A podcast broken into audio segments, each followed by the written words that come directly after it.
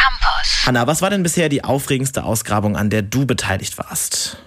Ja, also ähm, ich weiß nicht, ob jetzt am aufregendsten, aber auch noch so am frischesten von der Erinnerung her. Also letztes Jahr ähm, war ich im Sommer in Griechenland für vier Wochen ähm, mit Schweizer Archäologen und ähm, das war irgendwie eine sehr schöne Atmosphäre und ähm, also das Team war auch gut und ich finde, da kommt, also da hängt halt immer viel von ab und ähm, das haben wir vielleicht nicht die aufregendsten Funden für Laien oder so gemacht, aber es war einfach eine schöne Grabung. Ja, und wie sieht dann so der Tagesablauf bei so einer Ausgrabung aus? Kannst du das mal so ein bisschen beschreiben? Es ist immer unterschiedlich, je nach Organisation. Also beim letzten Mal sind wir dann, ähm, ja, als wir auf der Grabung waren, ähm, immer gegen sieben oder so haben wir angefangen weil man muss sich das ja auch so vorstellen, in Griechenland im Sommer ist es ähm, nicht gerade kalt und äh, es wird dann halt wirklich ähm, heiß, vor allen Dingen äh, Richtung Nachmittag. Das heißt, wir fangen halt früher an, sieben, wobei sieben auch schon relativ human ist noch und ähm, haben dann meistens bis 15 Uhr gearbeitet mit einer kleinen Pause zwischendurch.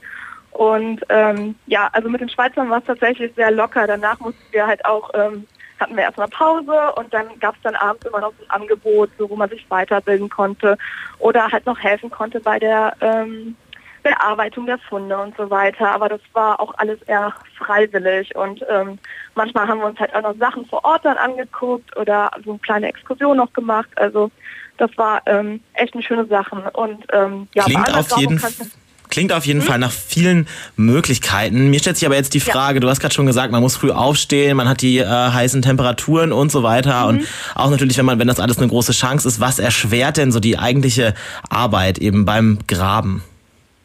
Äh, ja, die Hitze auf jeden Fall. Also vor allen Dingen ähm, halt äh, im ja, mediterranen Raum ist es halt schon krass. Ähm, ja, und dann kommt es halt auch drüber drauf an, wie so zum Beispiel der Boden ist oder so. Also es gibt dann halt auch so richtig harte Böden, wo man gar nicht durchkommt. Und ähm, ja, also manchmal gibt es dann auch Sachen wie, also wir hatten zum Beispiel einen Brunnen, den wir ausgegraben haben. Und ähm, da ist dann immer das Wasser nachgestiegen, weil wir, also das ähm, Grundwasser nachgestiegen. Und da mussten wir die ganze Zeit stetig ausschöpfen. Nur einer konnte in diesen Brunnen rein, damit ähm, die Sachen halt geborgen werden konnten und der Rest musste die ganze Zeit Wasser schöpfen. Also das sind dann halt so ja ungeplante Sachen, die dann, dann manchmal so dazwischen kommen. Boah, es klingt auf jeden Fall nach harter Arbeit. Ähm, da kann man ja nur hoffen, dass sich das Ganze dann auch irgendwie lohnt. Was findet man denn da so zum Beispiel? Ja, ich äh, habe mir schon gedacht, dass ihr mir diese Frage stellen werdet und habe mir überlegt, was haben wir eigentlich so gefunden. Ähm, man findet viel Keramik, also wenn man Glück hat, dann aus Sachen, die man datieren kann, weil für uns ist natürlich immer wichtig, mh, hm, ja, wann ist etwas entstanden, wie sind so die Phasen von einem Gebäude zum Beispiel und ähm, dafür kann Keramik sehr wichtig sein. Ähm, und da haben wir auch einiges von gefunden. Wenn man Glück hat, findet man Münzen, ähm, was halt nochmal besser ist zur Datierung. Und ähm, ja, also das war jetzt das, was wir letztes Mal so gefunden haben. Aber wir haben, ich war schon mal bei einer Grabung hier in der Umgebung, da haben wir dann zum Beispiel auch ganz unerwartet ein Skelett gefunden, was da halt eigentlich nicht erwartet wurde, weil es ähm, ein römisches Haus war, aber dieses, äh, diese Bestattung dann im Prinzip ähm, dann in spätantiker Zeit da noch drauf kam, nachdem das Haus gar nicht mehr genutzt wurde und da hat keiner mehr mit gerechnet. Also ja, man kann halt auch solche Sachen finden im Prinzip und ähm, ja, in dem Jahr, bevor wir jetzt ähm, in, da an dem Ort waren in Griechenland, haben die zum Beispiel auch äh, Fragmente von einer Statue gefunden. Das ist natürlich auch echt cool, wenn man sowas dann auch findet. Aber letztes Jahr jetzt nicht. Bei so einem ganzen Aufwand rund um das Graben, um die Archäologie, Archäologie, da entstehen natürlich einige Kosten. Ist es dann bei dir so, dass die Uni das übernimmt oder musst du dann auch so die ganze Anreise und alles dann selber finanzieren?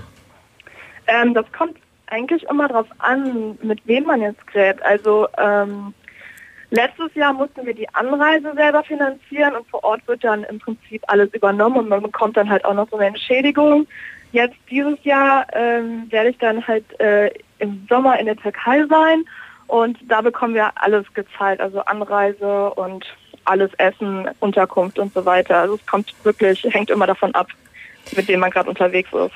Ja, ich fände es jetzt auch mal interessant zu wissen, wie ist es denn für dich, wenn du jetzt ganz normal Urlaub machst? Also kannst du überhaupt noch so ganz entspannt als normale Touristin durch die Stadt laufen oder läuft man als angehende Archäologin mit ganz anderen Augen durch den Urlaubsort? ähm, das kommt natürlich darauf an, wo ich bin. Ne? Also ähm, ich mache ja klassische Archäologie, das heißt ja eher Römer und Griechen, so grob gesagt. Und ähm, ja, wenn ich jetzt zum Beispiel in Rom oder so, dann sieht man das halt natürlich mit ganz anderen Augen.